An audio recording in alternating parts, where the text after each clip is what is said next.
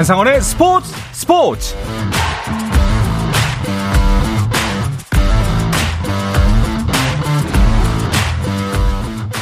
스포츠가 있는 저녁 어떠신가요? 아나운서 한상원입니다. 오늘 하루 이슈들을 살펴보는 스포츠 타임라인으로 출발합니다.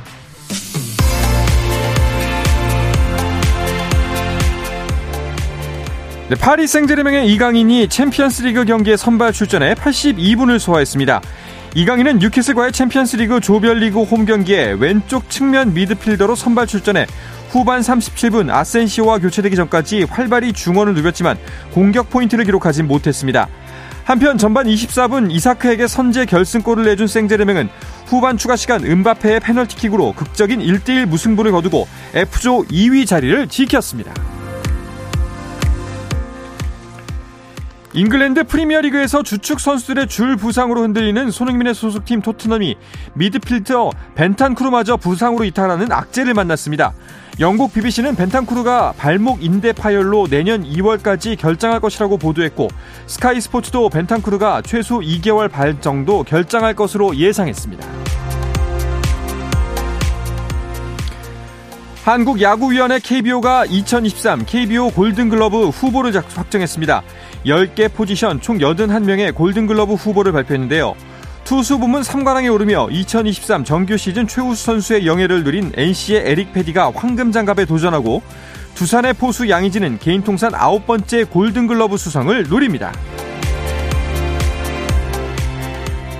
골프 황제 타이거 우즈가 히어로 월드 챌린지 골프 대회가 열리는 바하마 올버니 골프 코스에서 기자회견을 열고 현재 진행되는 미국 PGA 투어와 리브 골프 리그의 합병을 낙관적으로 평가했습니다.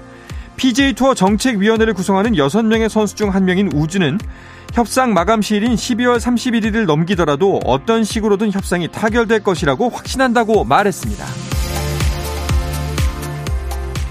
미국 프로농구 NBA에서는 골든스테이트가 새크라멘토에 충격적인 역전패를 당했습니다.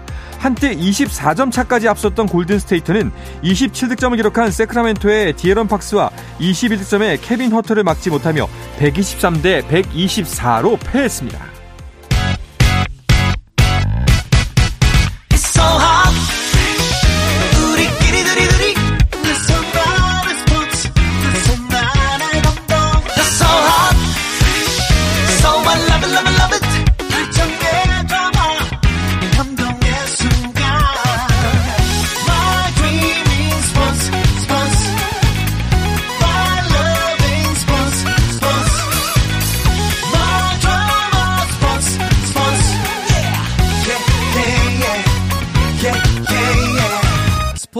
스포츠 No problem. 다양한 스포츠 이야기를 나누는 정 PD와 김 기자 시간입니다. 정현호 KBS 스포츠 PD, 매일경제 김지한 기자와 함께합니다. 어서 오십시오. 안녕하세요. 반갑습니다. 자, 먼저 국내외 야구 이슈들이 많습니다. 이 소식들부터 짚어보죠.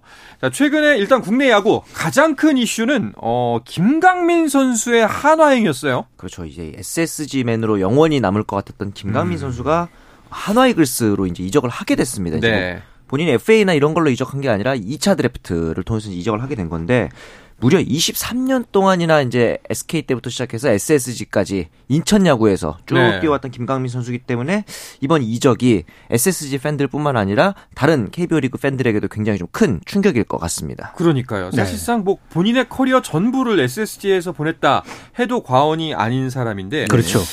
이게 김강희 선수가 왜 은퇴 아니면 한화행을 선택할 수밖에 없었을까? 이게 뭐 잘 모르는 분들께서는 헷갈리실 수가 있을 것 같거든요. 네. 2차 드래프트란 무엇인지에 대해서 설명이 좀 더 필요해 보입니다. 이게 2021년까지 그러니까 2000, 아 2019년까지 이게 시행이 됐다가 그렇죠. 2021년에 이제 폐지가 됐었죠. 음, 그러다가 네. 4년 만에 이 2차 드래프트 제도가 부활이 됐는데요. 네. 이게 그러니까 35인 보호 선수 명단에서 제외된 이 선수들의 이제 비공개 드래프트입니다. 그래서 기존에 이제 구단에서 기회를 받지 못했다거나 잠시 이제 전력에서 밀려난 베테랑 선수들한테 기회의 장을 어, 마련하기 위해서 어, 이제 생 생긴 그런 제도인데 이 SSG가 이 2차 드래프트를 앞두고 이 보호 선수 35명 명단을 작성을 했거든요. 네. 여기에 이 김강민 선수의 이름이 포함이 되지 않았습니다. 그 과정에서 결국 한화 이글스가 이 외야수 보강이 이제 필요하다는 그런 판단에서 어 김강민 선수가 이제 2차 드래프트에 나온 것을 보고 어 곧장 어 이제 지명을 하게 됐고요. 그러면서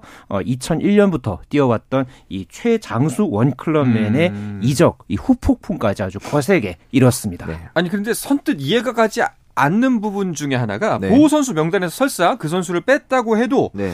어, 김강민 선수를 보호할 수 있는 장치가 있다라고 어, 들었거든요. 있긴 있습니다. 그러니까 이제 쉽게 말해서 은퇴 예정인 선수들은 은퇴 예정이라고 이제 특이 상황에다가 적어 놓을 수가 있습니다. 아. 그리고 일단은 만약에 그런 상황이 생긴다면은 다른 구단한테 미리 얘기를 하거나 더 사실은 중요한 거는 일단 김강민 선수가 내년에 선수 생활을 지속할 것이냐 그리고 이제 뭐 인퇴 예정한 예정하고 있느냐 이런 것들을 사전에 김강민 선수가 충분히 좀 어, 교감을 나눴다면은 이 부분에 대해서도 선수도 어느 정도는 납득을 했을 것이고 음. 이 명단에서 포함시키느냐 제외하느냐를 가지고 선수랑 어느 정도 교류가 있었을 수 있는데 아마도 이런 절차가 없었기 때문에 지금 굉장히 팬들과 이제 그 다른 분들의 반발이 좀 심한 게 아닌가라는 생각이 들고 과거에 삼성도 이 이승엽 선수를 제외하느냐 포함하느냐 가지고 굉장히 고민이 많았다고 들었어요. 음. 그런데 결국은 이승엽 선수를 포함을 했거든요. 그러면서 이제 물론 이제 물론 인터 시즌임에도 불구하고 이승엽 선수가 너무 잘했었거든요 그 당시에. 네. 근데 이거에 대해서 또 한 가지 얘기 나오는 게 한화 이글스가 이제 김강민 선수가 필요해서 지명을 한 거잖아요. 네. 그러면서 심지어 어, 내년 시즌에 김강민 선수 꼭 필요하다라고 주장을 했기 때문에 최소한 이번 사태에 있어서 한화 이글스가 김강민 선수에게 다가가는 마음만큼은 좀 진심이지 않았나라는 음. 생각도 들기도 그렇겠죠. 합니다. 그렇겠죠. 그렇죠. 사실은 뭐 SSG 억하 심정이 있어서 그런 방법을 택하는 건 절대 아닐 거고. 네네. 아 그리고 만약에 이제 그 이름 옆에다가 은퇴 예정이라고 적어 놓는다면 맞습니다. 타구단에서도 그 양해를 해준다는 거죠. 뭐 은퇴 예정이라 적혀 있으니까 당연히 지명을 하지 않을 가능성이 높고 음. 만약에 할 상황이더라도 이 부분을 좀 고려를 했을 가능성이 높죠. 그렇죠. 어, 그 이런 것조차 안 했다는 거 아닙니까? 그렇죠. 예. 그렇기 때문에 팬들 뭐 비판이 큰 것 같아요. 뭐 팬들뿐만 아니라 이 동료 선수들 같은 경우에도 이 SNS를 통해서 네. 어, 굉장히 구단을 향해서 비판하는 목소리가 있었는데요. 가장 이 대표적이었던 게 SSG의 간판 선수죠. 김광현 선수가 본인의 SNS 계정을 통해서 어, 이렇게 표현했습니다. SNS는 인생의 낭비라지만은 오늘은 해야겠다. 그러면서 음. 23년의 세월은 무시하면 안 된다고 생각한다. 이렇게 또 목소리를 높이기도 했고요. 어, 오늘 또 이 인천 문학구장, 이 SSG 홈구장이죠. 이 야구장 일대는 이 팬들의 예, 항의가 담긴 근조 화환이 음. 한 50여 개 정도가 이렇게 잇따라 설치되기도 했습니다. 네. 뭐이 문구들을 보니까 뭐 삼가 인천 야구의 명복을 빕니다. 뭐 굴러 들어온 뭐 2년이 먹칠한 23년 뭐 이런 여러 가지 좀 이 불만을 표출하는 문구들이 굉장히 많았거든요. 그만큼 현재 SSG 야구 팬들의 불만, 비판은 극에 달해 있는 그런 상황이라고 볼 수 있겠습니다. 아, 참 이게 어떻게 1년 만에 전년도 와이어 투 와이어 우승 팀인데 올해 감독 경질, 김강민 네. 이적. 뭐 정말 바람잘 날이 없습니다. 결국 김성용 단장이 보직 해임이 됐죠. 네, 우선은 단장에서 R&D 이제 육성 팀으로 옮겼다가 오늘 다시 R&D 센터장에서도 퇴직 의사를 밝혔다고 합니다. 음... 결국 진짜 말씀하신 것처럼 작년에 헷갈렸습니다. 제가 작년 우승한 팀 맞나? 네. 작년에 아, 압도적으로 1위를 한 번도 놓치지 않는 와이어트와이어 우승을 했는데 1년 만에 감독이 경질되고 단장이 좌천되고 여기다가 이제 우승의 핵심 선수였던 김강민 선수도 이적을 하게 되고 참 이렇게 불과 1년 만에 이렇게 급진적으로 팀이 바뀌는 상황을 보면서 좀 의아했습니다. 사실 작년에 워낙 압도적인 실력이었기 때문에 왕조를 구축하는 거 아니냐. 이번 시즌도 어 3위 최종 4위로 마감을 했기 때문에 않았죠. 네, 나쁘지 않은 성적이었기 때문에 굳이 이렇게까지 급격한 변화를 줄 필요가 있을까라는 생각이 지금도 좀 들긴 합니다. 그러니까 뭐 전 중반기 후반기에서 조금 주춤하긴 했지만 계속해서 좋은 모습 보였던 SS거든요. 네. 그래서 이게 무슨 뭐가 문제가 왜 계속해서 논란의 중심에 있고 팀의 악재가 겹치는지 뭐 네. 뭐 원인이 뭘까요? 그러니까 결국은 이 구단이 모든 이런 지금 문제 논란의 과정에서 이걸 관통하는 이슈가 예, 구단에서 밝히는 것은 세대 교체와 팀 쇄신이라고 밝혔거든요. 네. 근데 이 김원영 감독을 경질하는 과정서부터 이 새 감독을 선임할 때도 이 각종 뭐 소문이라든가 이제 그렇죠. 자본들이 일어섰죠. 그리고 이그 김강민 선수의 이적까지 이런 과정에서 이 명분들이 굉장히 좀 설득력이 떨어지는 그런 구단의 이제 행보가 이제 보였고 음. 결국은 이 구단의 매끄럽지 못한 이런 대처, 그러니까 아마추어적인 이런 대처 자세가 결과적으로는 좀 문제가 되면서 지금 팀 팬 팬들의 오랜 팬들의 신뢰까지도 바닥에 떨어진 상황이다. 음. 뭐 이렇게 볼 수 있겠습니다. 아니 정말 그 SSG의 강력한 모습을 볼 때는 아 되는 집은 뭘 해도 되는구나. 저 그렇죠. 팀은 네. 지더라도 절대 쉽게 지지 않는구나. 네네. 정말 단단한 팀이다라는 생각이 들었는데 군데군데서 균열이 느껴져요. 맞습니다. 네. 네. 자, 그런가 하면 또 SSG 최주환 선수가 떠났습니다. 맞습니다. 20홈런을 이번 시즌에 쳤던 최주환 선수가 2차 드래프트로 키움으로 이적을 했습니다. 음. 이런 것도 아마 어, SSG 구단이 보여주는 리빌딩의 행보인 것 같은데 여기에 더해서 어, 김강민 선수가 말씀드린 것처럼 한화로 이적을 했고 우규민 선수가 또 KT로 이적을 했는데 그냥 삼성에서 팬 페스티벌 행사가 열렸는데 팀이 우규민 팀이었단 말이죠. 아하. 그래서 우규민 없는 우규민 팀이 행사가 열렸습니다. 그런데 이제 마지막에 김강아 우규민 선수가 참석을 해서 이제 마지막으로 인사를 하고 떠났기 때문에 이런 부분에 있어서는 그나마 좀 어, 음. 잘된 예시인 것 같고 이렇게 2차 드래프트를 통해서 어, 옮기는 선수들의 성공 사례가 많습니다. 과거에 어, NC의 이재학 선수가 있었고요. 이번에 네. LG의 우승에 또 이제 공신인 신민재 선수도 음. 2차 드래프트로 팀을 옮긴 선수인데 과연 이번 드래프트 이적을 통해서 또 성공 사례 누가 나올지 지켜보는 것도 재밌을 것 같습니다. 음.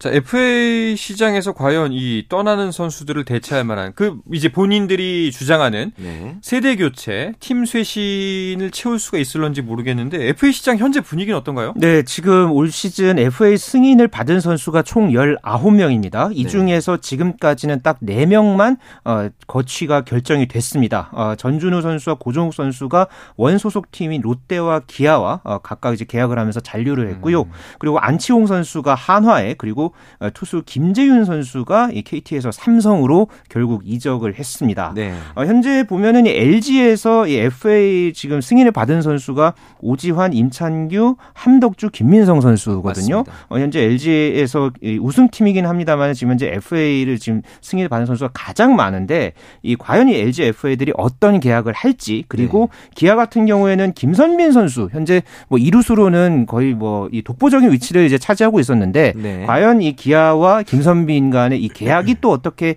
어 이제 마지막까지 현재 줄다리기를 하고 있는 상황인데 음. 어, 이게 과연 또 어떤 계약으로 좀 이어질지 이 부분이 굉장히 어, 이슈로 떠오른 어, 상황입니다. 네. 뭐 막간을 이용해서 기아 팬인 우리 네. PD 어떠세요?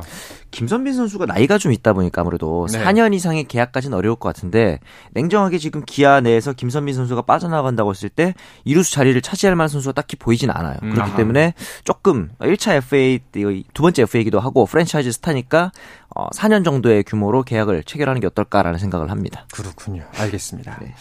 자, 그리고 어제는 KBO 리그 시상식이 있었습니다. 예상과는 크게 다르지 않은 결과 나왔어요. 네, 어, 페디 선수가 결국 이 KBO 정규 시즌 MVP를 차지했습니다. 뭐 맞습니다. 뭐90% 이상의 기자단 투, 어, 득표율을 어제 기록을 하면서 압도적으로 MVP를 차지했고요. 어, 신인왕에는 한화의 문동주 선수가 또 역시 어, 예상과 크게 다르지 않게 또 이제 신인왕 수상자가 됐습니다. 네. 사실 이 페디 선수가 어제 이 시상식장에 직접 참석한 것이 굉장히 화제였거든요. 맞아요. 통상적으로는 보통 이 외국인 선수가 한 시즌이 끝나면은 본국에 이제 돌아가서 음. 네. 거기서 대리 수상을 하는 경우들이 많았는데 네. 페디 선수는 본인이 직접 이번에 왔습니다. 맞아요. 그리고 나서 이 과연 이 페디 선수가 다음 시즌에 KBO 리그에서 볼 수 있을까? 아니면 미국이나 일본으로 어 다른 리그로 이제 옮기 옮기게 될까? 이런 부분들이 현재로서는 굉장히 지금 관심사였는데 일단 어제 이 페디 선수가 이 시상식장에서 KBO 리그와의 작별을 확언하지 않았습니다. 맞습니다. 예, 그러니까는 NC 단장 역시 어, 오퍼를 넣어놨다 이렇게 이야기를 했거든요. 네. 물론 이제 메이저리그 팀들이라든가 일본 프로야구 팀들의 러브콜이 본격적으로 이어지게 된다면 또 패디 선수가 어떤 선택을 할지는 두고 봐야 하겠습니다만은 음. 현재로서는 지금까지는 NC와 패디가 어, 패디가 어, 이제 NC를 1순위로 일단 지금까지는 생각하고 있다. 뭐 이렇게 이야기를 했기 때문에 어, 패디 선수의 이 차기 행선지가 또 어 떻게 또 이어질지 이것도 굉장히 관심 있게 지켜보면 좋겠습니다. 아 곁에서 지켜보는 NC 팬은 아닙니다만 마음이 복잡하네요. 아, 그렇죠. 남았으면 좋겠는데 또 선수 개인을 생각하면은 좀 더 커다란 시장에서 활약하는 것도 그렇죠. 보고 싶기도 네, 하고요. 네. 알겠습니다. 자, 그런가 하면은 LG의 고우석 선수 네. 빅리그 도전 시작이 됐죠? 맞습니다. 이제 포스팅 메이저리그 포스팅 공시를 어제 요청을 했기 때문에 이제 한 달 동안 자유롭게 음. 30개 구단과 모두 어, 협상을 할 수 있게 됐습니다. 근데 이제 핵심은 뭐냐면은 이적료가 얼마냐는 거예요. 네. LG 입장에서는 너무나 어, 계약 조건이 납득하기 어려운 정도로 저렴한 금액이면은 고우석 선수를 굳이 팀의 핵심인데 떠나보낼 이유가 없죠. 그렇죠. 어, 만약에 계약을 하게 되면 변경된 포스팅 시스템에 따르면은 어, 고우석 선수가 받는 보장 금액의 최소 20%를 LG가 이정료로 받게 됩니다. 그러니까 얘 말을 들어서 예를 들어 3년 전에 김하성 선수 같은 경우는 어, 계약 금액이 70억이 넘는 이정료를 키움에 이제 선사를 했는데 이 정도 금액을 최소한 보장해주지 않는다라고 음. 하면은 LG 입장에서는 굳이 고우석 선수를 놔줄 이유가 없거든요. 그래서 이 부분에 대해서는 이제 고우석 선수에 대한 현지 매체 의견이 어느 정도 그리고 현지 팀들이 고우석 선수의 몸값을 어느 정도 책정하느냐 이 부분이 가장 중요할 것 같습니다. 그러니까 그나마 최근에 이 미국 매체인 야드바커라는 이 매체에서 이 고우석 선수에 대한 이 보도를 한 게 있었거든요. 어, 현재 이 세인트루이스가 관심을 보였다 이렇게 어. 예, 또 이제 언급을 했는데요. 어, 고우석 선수에 대해서 이 매체가 중간 계투에서 상위권 유망주가 될 수 있다 오. 이렇게 전망을 하기는 했습니다. 그런데 네. 보통은 이 메이저리그 구단들이 이제 새 선수를 이제 계약을 할때 선발 투수, 그 다음에 마무리 투수, 그 다음 이제 중간 계투가 네. 그렇기 때문에 어, 과연 이 세인트루이스가 과거에 뭐 오승환 선수라든가 김광현 선수 이제 우리나라 그렇죠. 선수들과의 인연이 있기는 합니다만은 어, 세인트루이스가 과연 이 고우석 선수에 대해서 어느 정도 이제 가치 평가를 할지 물론 뭐 세인트루이스 외에도 다른 구단들의 뭐이 접촉이 있겠지만은 그럼요. 예 과연 이 세인트루이스라 뭐 미국 메이저리그 구단들이 이제 고우석 선수에 대해서 어느 정도의 평가를 하면서 이 가치를 이제 올릴지 이게 좀 관건이 될 것 같습니다. 네. 알겠습니다. 자, 이 고우석 선수와 친척 관계에 있는 이정 이정우 선수. 네. 어, 행선지로 거론되는 곳들이 나오고 있죠? 맞습니다. 일단 단장이 직접 고척돔을 방문하기도 했었던 그렇죠. 샌프란시스코가 여전히 음. 어, 유력한 행선지로 거론이 되고 있고 이 부분도 역시나 이정우 선수 역시 몸값이 얼마냐 아마도 음. 가장 많은 팬들이 궁금해하실 것 같은데 현지 매체에 따르면은 이정우 선수의 계약 규모는 아마 4년에 6천만 달러 그러니까 약 700억 원 정도 상당히 700억 원. 높은 금액이죠. 아마 이 부분에 대해서는 이정우 선수가 지금까지 보여준 contact 능력 이 부분에 대해서 음. 높은 점수를 준 것 같고 외야수로서 중견수 수비가 가능하다라는 점에서 이런 높은 금액을 책정한 것으로 보입니다. 아무래도 여러 가지 tool로서 쓸 수 있는 선수기 때문에 그렇죠. 팀들 쪽에서는 그 굉장히 탐이 날 거라는 생각이 드네요. 네. 알겠습니다. 야구계 또 어떤 소식들이 눈길을 끌었나요? 네, 박효준 선수가 이 오클랜드 마이너리그 계약을 체결했다는 소식이 지난 한 주 사이에 있었습니다. 맞습니다. 바로 어제 이 어, 박효준 선수가 이 오클랜드 마이너리그 계약을 체결했다. 그러니까 지난 21일에 이 네. 어, 관련 이제 보도가 나왔는데요. 사실 지난 시즌에 이 피츠버그에서 잠시 이제 뛰기도 했고 올 시즌 같은 경우에는 빅리그에 한 경기도 뛰지 못했거든요. 음, 음. 이 애틀랜타 이 triple A 구단에서 어 101경기 에 출전을 하긴 했습니다만은 어 애틀랜타가 워낙에 올 시즌에 강한 전력을 어 보여왔기 때문에 결국은 박효준 선수가 어이 경쟁을 어, 비집고 들어갈 틈이 없었었고 어, 결국은 이 오클랜드와 이제 마이너리그 계약을 하게 됐는데 네. 사실 오클랜드가 이번 시즌이 굉장히 좀 성적이 나빴잖아요. 어, 현재 이제 전력을 재구축하는 리빌딩을 하는 그런 과정에서 과연 이 오클랜드도 마찬가지고 박효준 선수도 이렇게 좀 뭔가 전환점을 찾는 그런 계약이 될지 한번 지켜봐야겠습니다. 네. 알겠습니다. 자, 국내 야구 소식은 이쯤에서 마무리하고요. 배구 이야기로 이어가 보겠습니다. 그 전에 잠시 쉬었다가 돌아오겠습니다.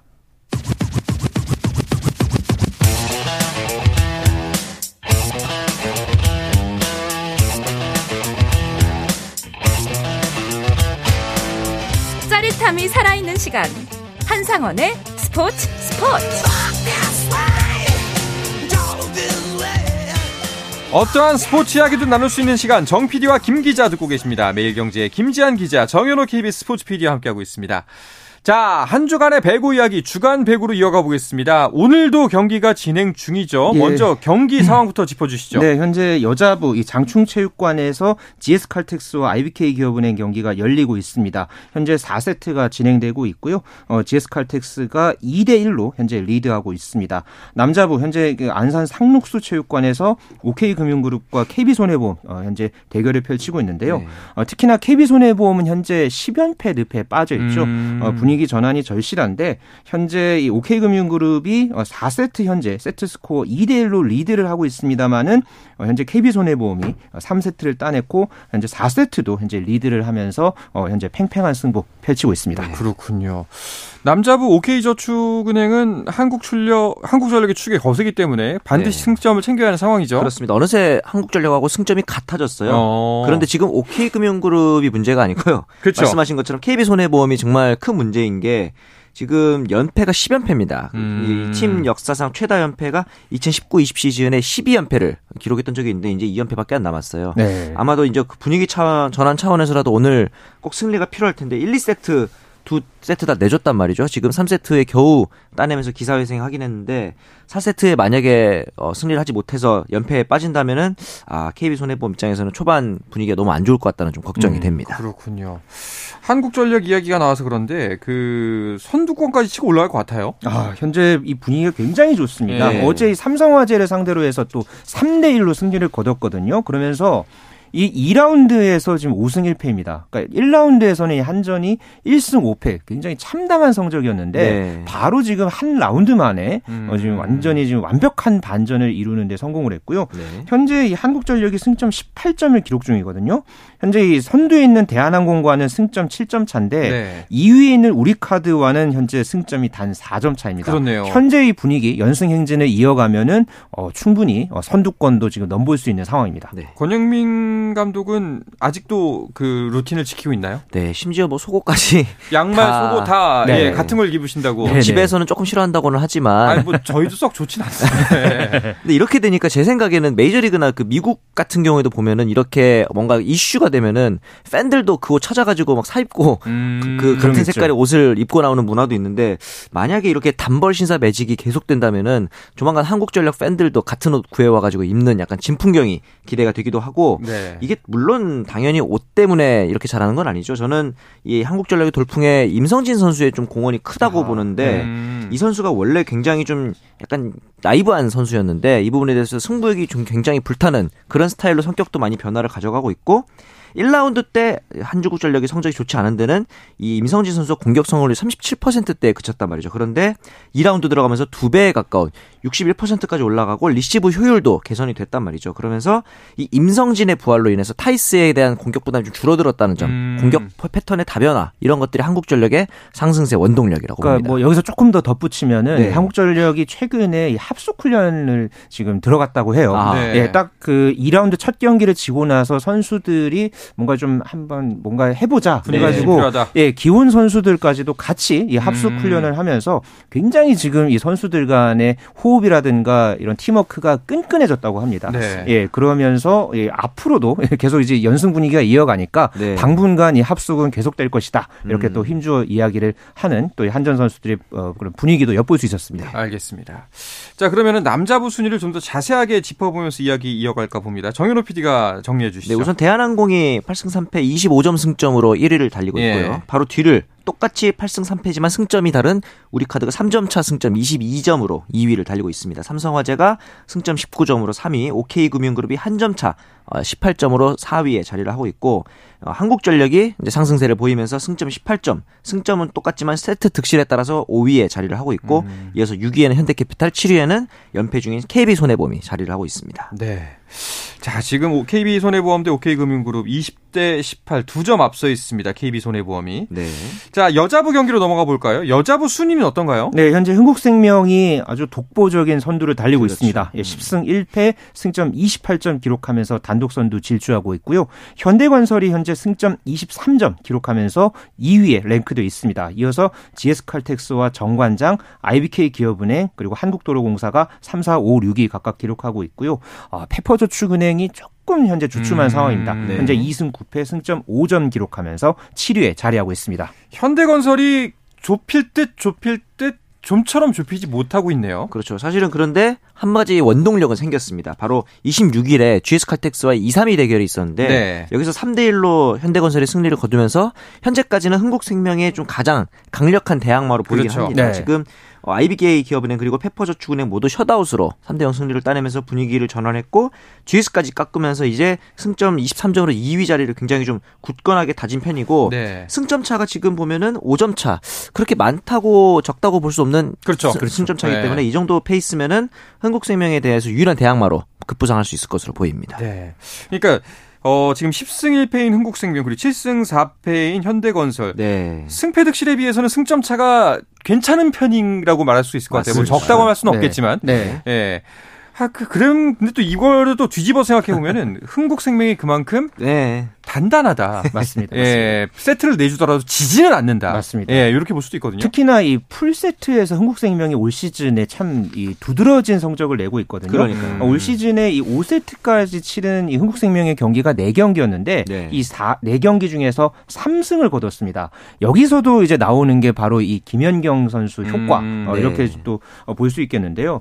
이 김연경 선수가 이 네 번 나선 5세트에서 총 16득점에 공격 성공률이 46.43% 아, 오. 거의 50%에 육박하는 어, 공격 성공률을 기록을 했습니다. 여기에다가 네. 또 흥국생명이 듀스 승부에서도 상당히 강한 면모 보여왔거든요. 그렇죠. 어, 팽팽한 승부에서 또 이렇게 어, 해결사 역할을 해주는 선수가 있고 여기에다가 어, 계속해서 이 공격 삼각 편대가 좋은 흐름을 이어가고 있는 흥국생명이 지금까지는 어, 단독 선두를 아주 굳게 어, 지금 어, 지키 지키고 있습니다. 맞습니다. 네.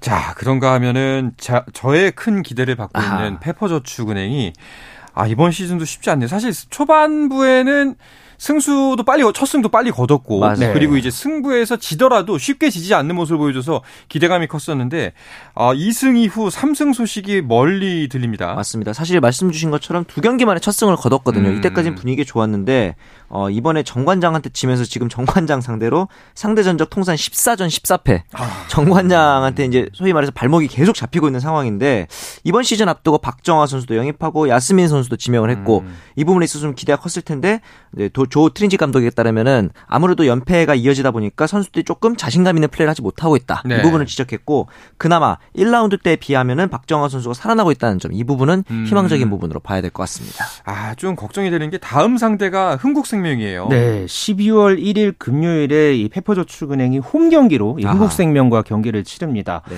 아, 굉장히 좀 분위기 전환이 절실한 그런 상황인데 여기서 이제 흥국생명과 만나게 됐거든요. 그렇지만 이 페퍼저축은행이 분 명한 것은 작년 지난 시즌에 비해서는 좀 이 끈질기게 물고 음. 늘어지는 뭐 그런 경기력은 지금 계속해서 꾸준하게 보여주고 있기 때문에 네. 과연 이 홈 경기에서 이 페퍼저축은행이 흥국생명을 상대로 해서 이 최하위 반란을 음. 일으키는 그런 성적을 낼지 아, 이 경기 굉장히 좀 관심이 모아집니다. 네, 페퍼 할 수 있습니다. 네. 네. 흥국생명 꺾으면 진짜 반전입니다. 맞습니다. 네, 네, 진짜 반전이죠. 자, 그러면 선수들 중에서는 어떤 선수의 활약이 돋보이고 있나요? 대한항공의 정한용 선수가 네. 정지석 선수의 빈 자리를 잘 메꿔주고 있다는 평가고 여자부에서는 이제 메가 선수가 이번 아시아 쿼터에 좀 최다 그렇죠. 어, 수혜자로 떠오르고 있는데 고이진 감독이랑 태국 식당에서 밥 먹고 약간 그 향수병을 극복했다 네. 뭐 이런 이야기도 했습니다. 네, 알겠습니다. 자, 오늘은 이야기를 끝으로 정 PD와 김 기자 마치도록 하겠습니다. 정현호 KBS 스포츠 PD 매일경제 김지한 기자와 오늘도 함께했습니다. 두 분 오늘도 고맙습니다. 고맙습니다.